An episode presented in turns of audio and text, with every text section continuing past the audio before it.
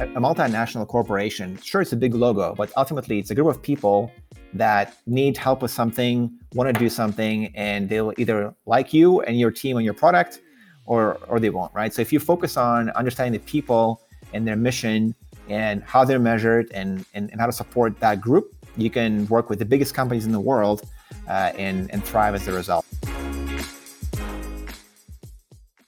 Today, I'm super excited because uh, we have Igor Faletski, uh, founder of, of Mobify, a huge Vancouver success company. Uh, let me let me let me set this up, please. Igor is the co-founder of Mobify, the leading mobile web platform provider, powering hundreds of millions, that's hundreds of millions of mobile page views for its e-commerce and publisher customers around the world. Founded in Vancouver in 2007, Mobify has been focusing on helping businesses adapt to the fast-changing digital and mobile world. In October 2020, Mobify was acquired by the Salesforce, which is amazing. Um, and in his spare time, Igor enjoys open water swimming and reading world history books, which I am going to talk to you about. Welcome, Igor. Thank you so much for joining us today. Thank you. I'm so happy to be here.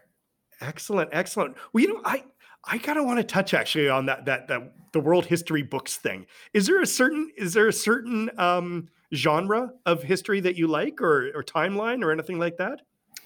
You know, it's funny. I find it to be a very calming experience to read about the Middle Ages or the mm-hmm. Exploration Age. Uh, I don't have a specific kind of region I look at, but the current book I'm reading is called Fatal Shores, and it's about the history of Australia uh, after the British came there. So how it started, uh, how it developed, and I just find it fascinating. Wow, that's that's really interesting stuff. I, I don't know if you know, but I actually did my undergrad in history, uh, and I oh. focused on Russian Canadian military re- re- relations. So that's why when, when when I see this, you know, I'm I'm I'm a huge I'm a huge fan of of well, just the things that happened and how they made huge change in, in the world. And uh, well, you know what? We're going to talk about the huge change that you brought uh, to the to the world here. So let's let's go back in, in a historical sense. Uh, I guess 2007, uh, maybe maybe a little bit earlier, um, where you missed a bus, and that created this aha moment for you. Tell us about this. Yeah, definitely. So uh, 07, wow, that's definitely going back in history, right? So it's my uh, last year as a few comps undergrad. Uh, same for John Boxall, my uh, mm-hmm. partner in crime of Mobify, CTO. Uh, and mobile is coming uh, in a big way. So iPhone just came out or just was announced. Uh, Android popped up as well, and we started seeing that mobile is going to be a big way that changes how brands and their audiences interact and how people want to access computing in general. So start looking for ways to use mobile to solve our own problems. And being students, you know, going to Burnaby Mountain, catching the bus, that was an issue. So I remember in two or three nights, uh, we wrote a scraper to get schedules off the TransLink website with then no permission uh, and uh, pipe it to an SMS gateway before Twilio was a thing. Mm-hmm. And um, thanks to some support from professors, it kind of went viral on campus and people started using it. And that was the very first uh, project that we worked on that inspired us to go from a project to a company and then build mobile platforms for different industries, different use cases for over a decade after that. So uh, there was definitely a very fateful bus that that we missed and then then caught. Well, that's fantastic, and I, I got to admit, over the years, I've, I've, you know, engaged with John a lot too, and he, he must be a great business partner because he's he's a great guy, super smart, big heart. Um, so you know, congratulations for finding a good business partner, and and and right back right back at him. So so you started with this bus application. How do you evolve from a bus application to where you are now? Well, uh, it's definitely through a number of stages, Chris. Mm-hmm. So Mobify was in business for almost 14 years before we got acquired, and uh, it takes several generations for any technology product to you know last this long and, and, and grow. So for us, our first idea was okay, let's go sell this mobile bus app to different cities. Let's call Portland. Let's go Seattle. Mm-hmm. Of course, a call nobody picked up. So it's very hard to sell to government. It's not the first vertical you want to go into as an undergrad. Mm-hmm. right? So we went to publishing as the next sector. We saw there's more and more of a need to run mobile sites. That's like you know 20, 2010. Uh, so we closed the deal with Condé Nast, which uh, runs Wired, GQ, uh, kind of did a bunch of that. Then the publishing market got small because it's not the biggest industry, but there was more and more inbound from retailers saying, "Hey, we have an e-commerce site. There's more and more mobile traffic coming up. Can you help us solve this with your product?" And initially our product didn't support it, but like we raced around the clock to add support for secure transactions, and then became a mobile commerce platform uh, when that was a, a, new wave coming up. And then ultimately, e-commerce was the market that Mobify uh, matured in and grew a lot in, and was stayed in for for a decade. Um, and uh, yeah, it was definitely a few steps that got there, and a few products in between that didn't go anywhere. We just did something, and then it flopped right away, and then we moved into something else. So it takes a lot of iteration. It takes definitely a big wave that is getting bigger to support something like that. Like mob- mobile was one percent of traffic on sites mm when we started, and now it's you know the majority of traffic. So every year, this story kind of got bigger, but we needed to have different products to make sure we provide value to the audiences like there and then. So um, that was a very interesting journey for sure. Well, very, very cool. And I've always got to say too, you guys, you can tell you got in the early days because your name's awesome. Like to, to have Mobify, you know, in those days, I think that I think that says a lot right there. Well, what's it like working with uh, like multinational brands and like who is who's the first besides Condé Nast? Who's the big one that you that you closed? Yeah, so Wired Magazine was uh, the first one. We kind of went in their door and convinced them that we had a, a great product to make a mobile site, and they gave us a thousand dollars for a year. We're like, it's not a lot of money. we should probably ask for more money because we can't pay rent, right? So um, I think our, our big breaks after that were this site called Threadless. Maybe mm-hmm. I'm dating myself, but that was a big t-shirt e-commerce site like 15 years ago. So okay. I called, messaged somebody on LinkedIn that was a CTO there, and uh, he loved the idea of launching a version. So we we got them. Then somehow we got uh, on Mashable, I think, and then on Mashable, somebody at Starbucks saw us, and we got the Starbucks RFP, and we won as a company of 11 people a contract to power their MDOT site, and uh, it was just completely unreal. And I think David maybe didn't realize how small we were, so I had to rapidly learn how to do big projects and evolve our product to uh, have the performance that they wanted. But I think one insight from from that time is if you're a company betting on a new wave that's getting bigger, you'll be first in line when big brands want to do some sort of experiment, right? So it was mobile then. Today it could be conversational interfaces, it could be machine learning tech, it could be some sort of fintech uh, use cases. That's the benefit of being a startup. The large companies will take a long time to get to that space, and you can move quicker and get huge brands to to use your product. Well, well, you said you had 11, 11 employees by the time you know, probably including you and John, I assume. Um, how long did yep. it take for you to, to go from the bus app to 11 employees? And what, what's the timeline we're talking about here? Yeah, actually, it wasn't that fast. It was probably about three years. Mm-hmm. And um, the first couple of years were not fast at all, right? We took a long time to actually um, work with Translink. who was an amazing customer to us for a few years, but it was an instant deal. Then figure out that you know it's not uh, the best vertical maybe to scale in, go to different verticals. So the first three years were quite slow. Mm-hmm. And uh, we, we, were thinking, you know, should we actually keep going or or stop? But mobile was a bigger, bigger deal every year, and just the excitement kept us going. And then at some point, the business caught on and started growing much faster. Oh, very cool. No, did you ever have any challenges? I mean, with the multinationals being a Canadian or a Vancouver company, did you ever have any challenges um, convincing them that you could do the job?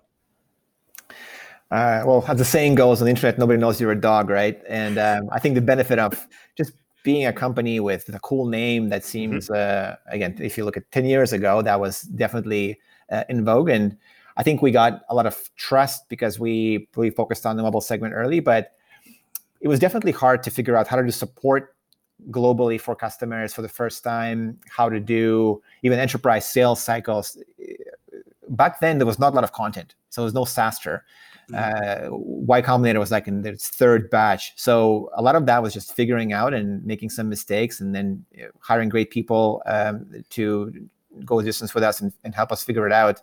But ultimately, you realize that a multinational corporation, sure, it's a big logo, but ultimately, it's a group of people that need help with something, want to do something, and they'll either like you and your team and your product, or or they won't, right? So if you focus on understanding the people and their mission and how they're measured and, and, and how to support that group, you can work with the biggest companies in the world uh, and, and thrive as a result. So it's really all about the people, both on the customer side and internally in a startup building software. That was one of my lessons uh, through the years for sure.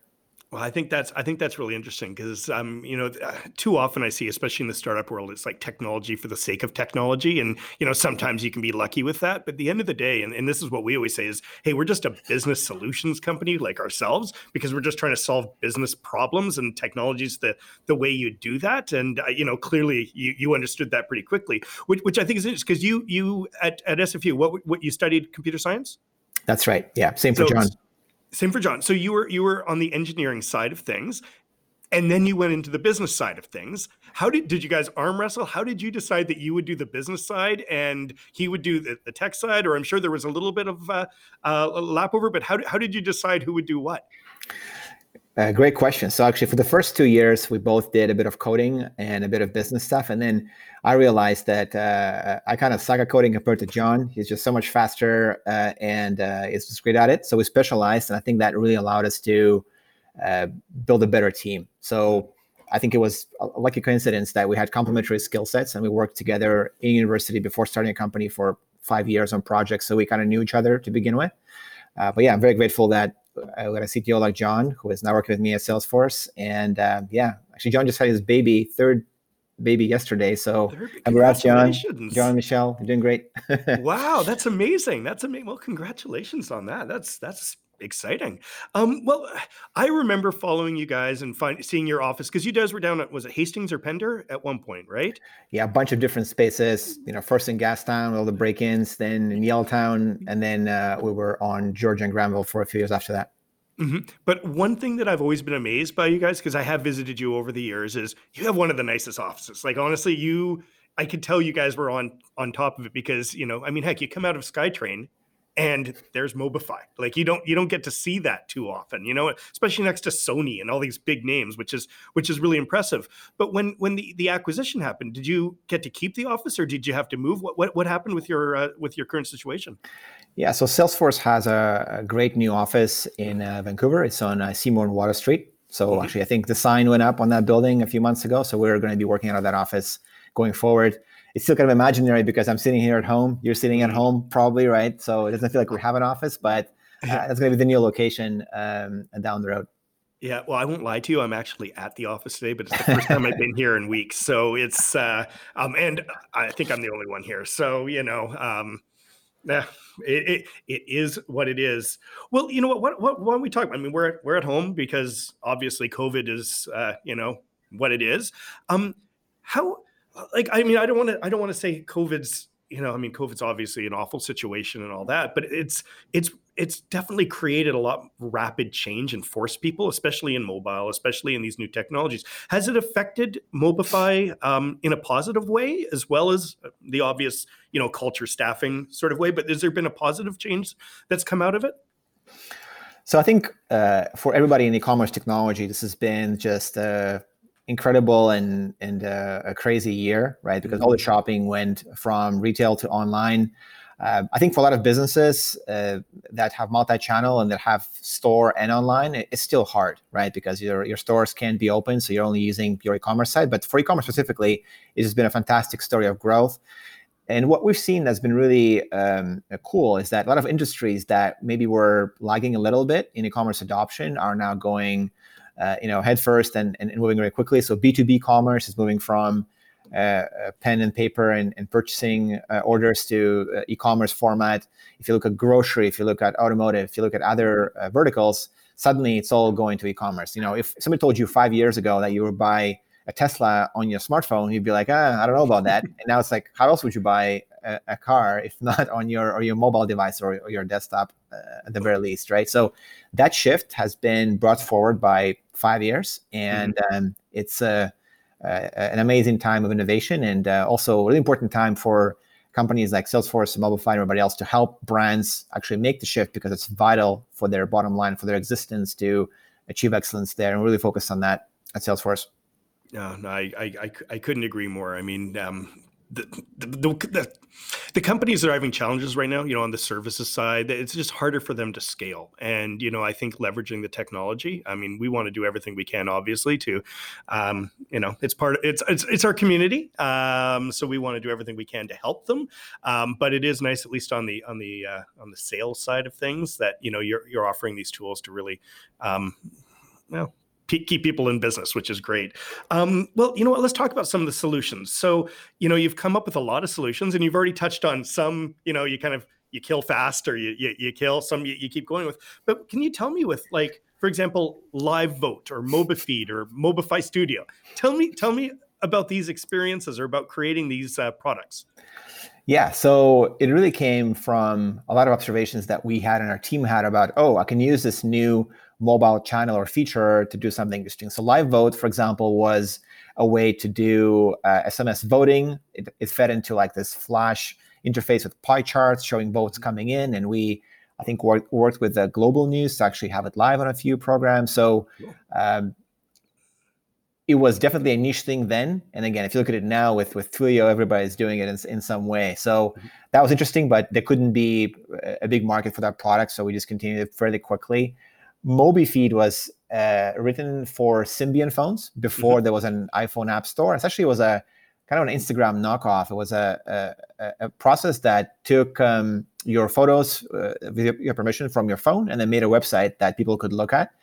We couldn't distribute it. We wrote the app in uh, uh, Symbian, but there was no easy way for an indie developer of like three or four uh, folks to get on the App Store. You had to be like a major company to get on those uh, wireless carrier app stores, if you remember that. And then, of course, uh, later on, iOS App Store, Google Play came in and changed everything. Completely. So, for me, the lesson there is definitely timing.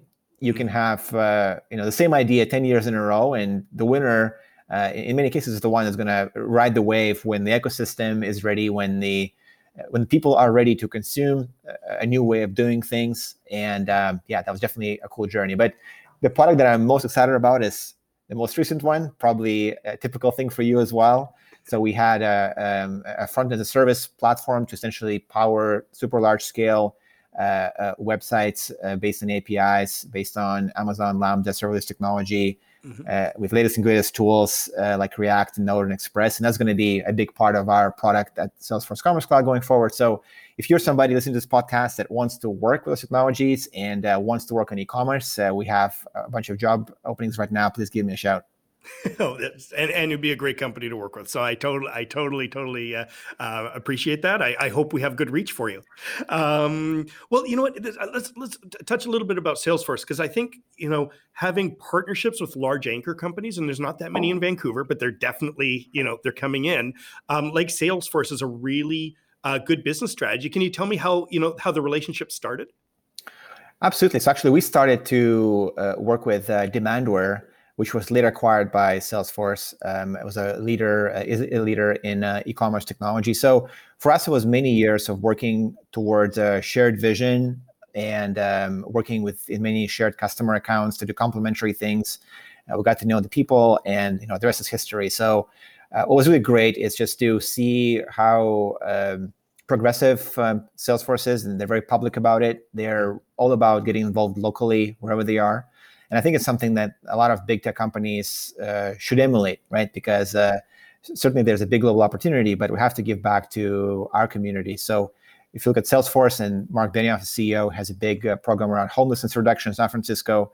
I want to make sure that we take those lessons and bring them back home to Vancouver because we have a lot of the same problems. And um, that value alignment has been a key part of success uh, as partners for years, and now also a big reason why it's a, it's a great fit for um, uh, acquisition as well. Well, here's a question because you talked about Mark Benioff and ha- you know being aligned in terms of his you know be, beyond business, the culture side of everything. Have you actually spoken to Mark? Uh, I haven't personally spoken to Mark, um, mm-hmm. but uh, uh, uh he's a, an author of several books. He's very visible in, in the oh, media, oh, yeah. talking about his agenda for communities and you know, joining a company like Salesforce, uh, uh, giving back with volunteering, with uh, uh, a bunch of other ways with philanthropy, like it's it's a pretty big focus for the company, and mm-hmm. um, mm-hmm. we hope to use all that to help Vancouver and help Canada uh, where we can. Fantastic, because we we you know we need the help, and uh, we also need you know anchor companies. We need we need you know what we need is people who have found the path. I mean, you you started this in 2007, uh, you and John, and you found a path are, are you know and there's an acquisition and you're going to continue continue going and you know again with such a great company as salesforce um, do you plan on you know mentoring or looking at you know other great younger um, startups or, or entrepreneurs and seeing how you can help them along the path? Is that is that something that you're interested in doing?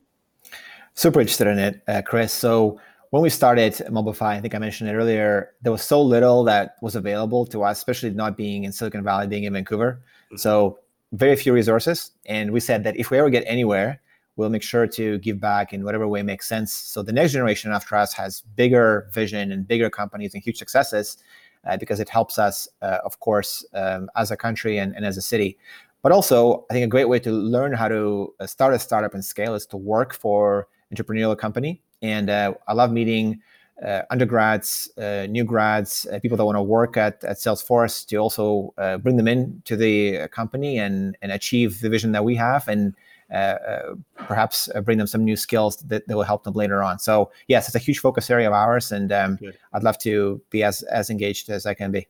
Well, I'm I'm really pleased to hear that because you know the people need help in order to get to where you are, and uh, you know hopefully they can they can even do it faster and better than either either of us have ever been able to do with, with just a little bit of direction. You know, well, you know, you, you touched on you touched on something that I think is really really interesting because I remember it was a couple years back. I was at UBC, and you were like the keynote speaker of this one event, and you were sharing some some great information about you know your journey, and you could tell the students were loving it because I wanted to just go over and say hi but you were just slammed by all the students of wanting to ask you questions. I think I just had to wave from a distance and just just leave it at that, you know, which actually made me feel bad because I left without actually saying hi to you.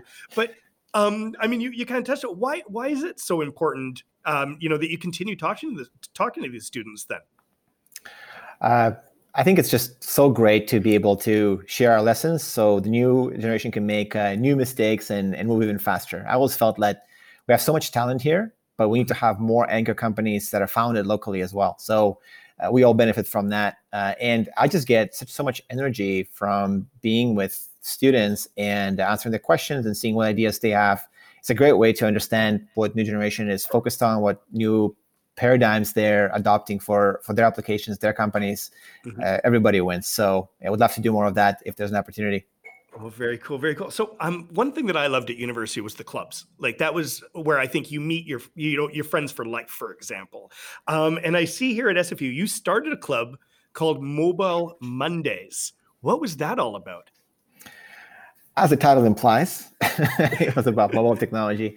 You know, mm-hmm. we felt uh, uh, John and I when we were uh, in in CompSci at SFU is that it was super amazing education and really cool to learn about technology. But consumer trends are somehow like passing us by a little bit, and we wanted to bridge that and um, talk about things that are coming out, mobile applications, mobile hardware, and then see how we can use those trends to to build projects pre starting a company. And the effect that we had uh, with the club is number one, we had some great uh, free pizza that was sponsored by SFU CompSci. Thank you, SFU, for that. Nice. But more importantly, just amazing people, amazing students that shared the same interest and, and came and joined us in the club and eventually joined us in the company. We had a number of folks that uh, uh, joined Mobify because they knew John and me from the club and super grateful to them for their contribution and their ideas over the years. Some of our most talented engineers came out from that club that we did all together. So I agree with you. I think uh, if you are in a university, it's just a great way to uh, build relationships for life. Like John and I met first day of class of, of CompSci and worked out for us, right? So really, Yes, that's, that's, like that's like a movie. I think I think maybe Netflix is going to buy that.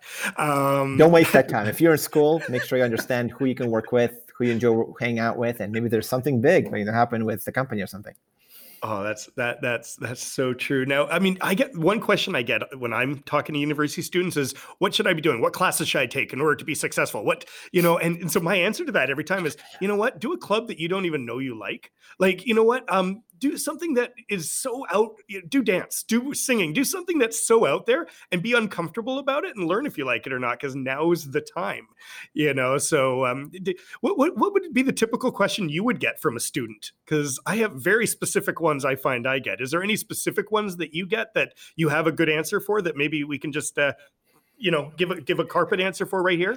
That's a great question chris. I think a lot of people wonder how do you find the idea that uh, is a, an idea that you should start a company around and actually don't have a good answer other than like look at things that you're personally interested in because it typically takes a long time to become first like good enough at something then an expert then for the market to catch up and offer opportunities for a business like that. But if you're really excited about the underlying trend and you, then you can go the distance and then things will fall into place right versus if you're trying like write a new trend uh, every year it's hard to find that that long-term fit so things that are small now but are guaranteed to be bigger and things that you love uh, working with even if it's like initially for free because you're working on an open source project i think that's that's where you should look but that's my path right some people have a natural sense oh like there's a business opportunity here now to go and sell and i think over time you like, I learned some of that, um, but that wasn't my path. I came from being excited about a core trend of technology that I knew is going to be big, and then mm-hmm. finding out a way to build a business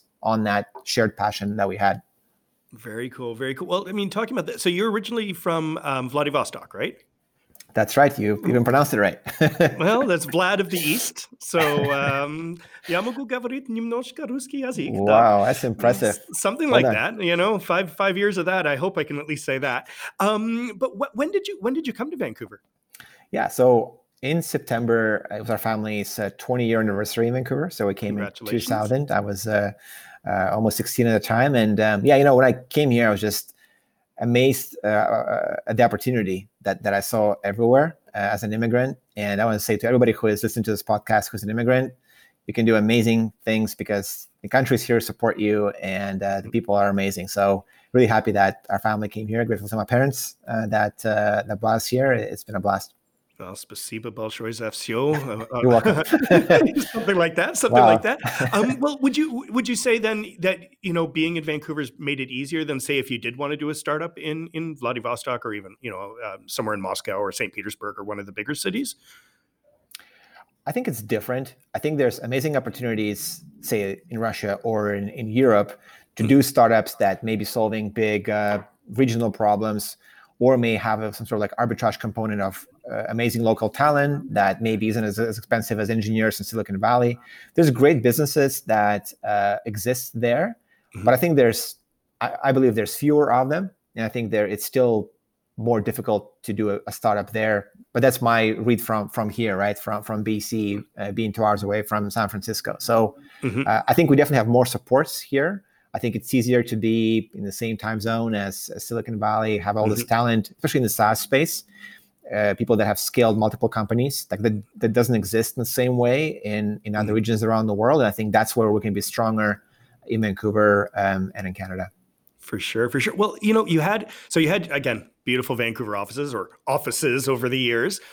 Did you have offices um, satellite offices in other either in toronto or in san francisco or any of these places too so we had uh, team members that uh, work with us in US uh, mm-hmm. and especially in UK. We have a team in, in UK right now. So we had uh, definitely amazing people that work with us uh, from all over the world and uh, some smaller locations. Yeah. Oh, very nice. I'm just I'm always intrigued to see where people want to go next. Like, um, um, you know, do you go to the states? Do you go to like for us? We've we've had we had a space in the office in San Francisco. It didn't really make sense for for for tax reasons, for a whole bunch of reasons. It just didn't really make sense. Um, but you know, we are looking at Toronto now because we think, well, I mean, look at look at look at. I mean, how many of the huge companies are you know and exits are coming out of that area? We think there's a lot of opportunity. So I'm just I'm just in, in, intrigued to uh, you know to to know where you guys looked. Yeah, you know, for us, uh, when we had uh, local offices over the years, a big part of that was a providing a venue for the community to get together, and then b also recruiting uh, people that would be mm-hmm. exposed to what we do at Mobify, our brand, our, our, our customers, our vision, and uh, I think that was uh, very useful, and uh, hopefully the community also appreciated that. Now, though, it's all different, right? We don't even know what the future is going to look like when we all got, go back to an office in, in a year. We will see. Uh, but I expect definitely like less big office investments for a lot of startups that are not Facebook or Google because you can do a lot more things now digitally the way we couldn't do it before. So more distributed talent. I mean, we all we all know that, but I think it's becoming reality for small companies, but also even big ones. And that's really exciting for giving more opportunities to people, mm-hmm. regardless of where they are, and not having to go out and you know invest in a local real estate to hire people somewhere which is nice. And the tools are getting so good now. I mean, they're they're they're getting so so good compared to 2007 when it sounds like you you know writing in Symbian or I mean, I, I keep imagining I, I, I tried to write an application back then like in WAP. I don't know if you remember the old uh, you know we'll almost call it useless. languages and without the frameworks and gateways and all these wonderful things that we have now. Um, Well, here, here's a question. I mean, obviously, there is another acquisition that happened happened recently. Um, have you been confused yet for um, you know for for for Slack's acquisition into into uh, into shop oh, into Shopify, pardon me, into into um, Salesforce yet? Uh, well, it's obviously all, all very new to I think everybody in the world, but uh, I'm just super excited for the Slack team in Vancouver to to join Salesforce and of course globally. But we know quite a few folks that that work there, and it's a company with uh, a history in Vancouver as well. Yeah. Uh, and I think you know to your point, how we need more anchor companies in Vancouver. Uh, Salesforce presence here is uh, has grown quite a bit, and mm-hmm. um, we'll be excited to be even more involved now with Slack as part of the family with with the community. I think I think that's an awesome acquisition. I got to say too. Um, you know, it's kind of funny. We actually used Slack in the very early days because we were in our early days. We were actually working on you know, the game Tiny Speck, and we were actually working on. We were creating the Android app for it, um, but wow. we didn't even know they had a Vancouver office. We were dealing with the San Francisco office. Um, so we got to meet a bunch of the guys down there who ended up, you know, actually moving over to being some of the original founders into Slack, which uh, really, really nice guys. So anyway, I, I, you know what, awesome. You know, I wish I wish them all the best, and I think that's a great acquisition. And you know, you're you're among a, a family, a royal family in my mind now, which is which is which is you know, it says well it says a lot about about your company too. You know, that's that's that's awesome. Well, Igor, you know Thank what? You thank you so much. First off, again, congratulations on everything.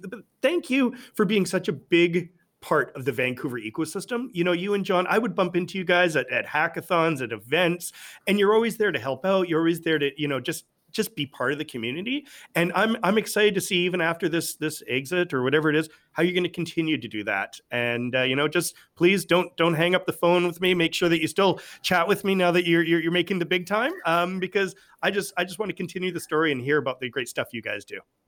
Thank you, Chris. Uh, thank you, everybody, for tuning in. It's been great to be a part of this podcast. And yes, we'll uh, uh be in touch, and I'll see you at Tim Hortons at uh, uh, the the mall I typically see you, Chris. So anytime, anytime. awesome, Igor. Thank you. Okay. Ahoy, afternoon tea listeners. If you got this far, I assume you like this episode, and that is awesome. Thank you. In such a case, please rate and review Afternoon Tea Podcasts and subscribe on Apple, Spotify, or wherever you get your podcasts from. Afternoon Tea is a podcast focusing on the business of technology in Canada. We do have some great guests lined up for future episodes, but we'd love to hear your thoughts too. Please do let us know who you think should be on the show. You can do so by emailing me at podcast at ttt.studio. That is podcast, P O D C A S T, at TTT, that's three T's, dot studio, S T U D I O. You will notice there is no dot com because we are that sophisticated. Furthermore, you can find us on social media at TTT underscore studios. I look forward to chatting with you soon.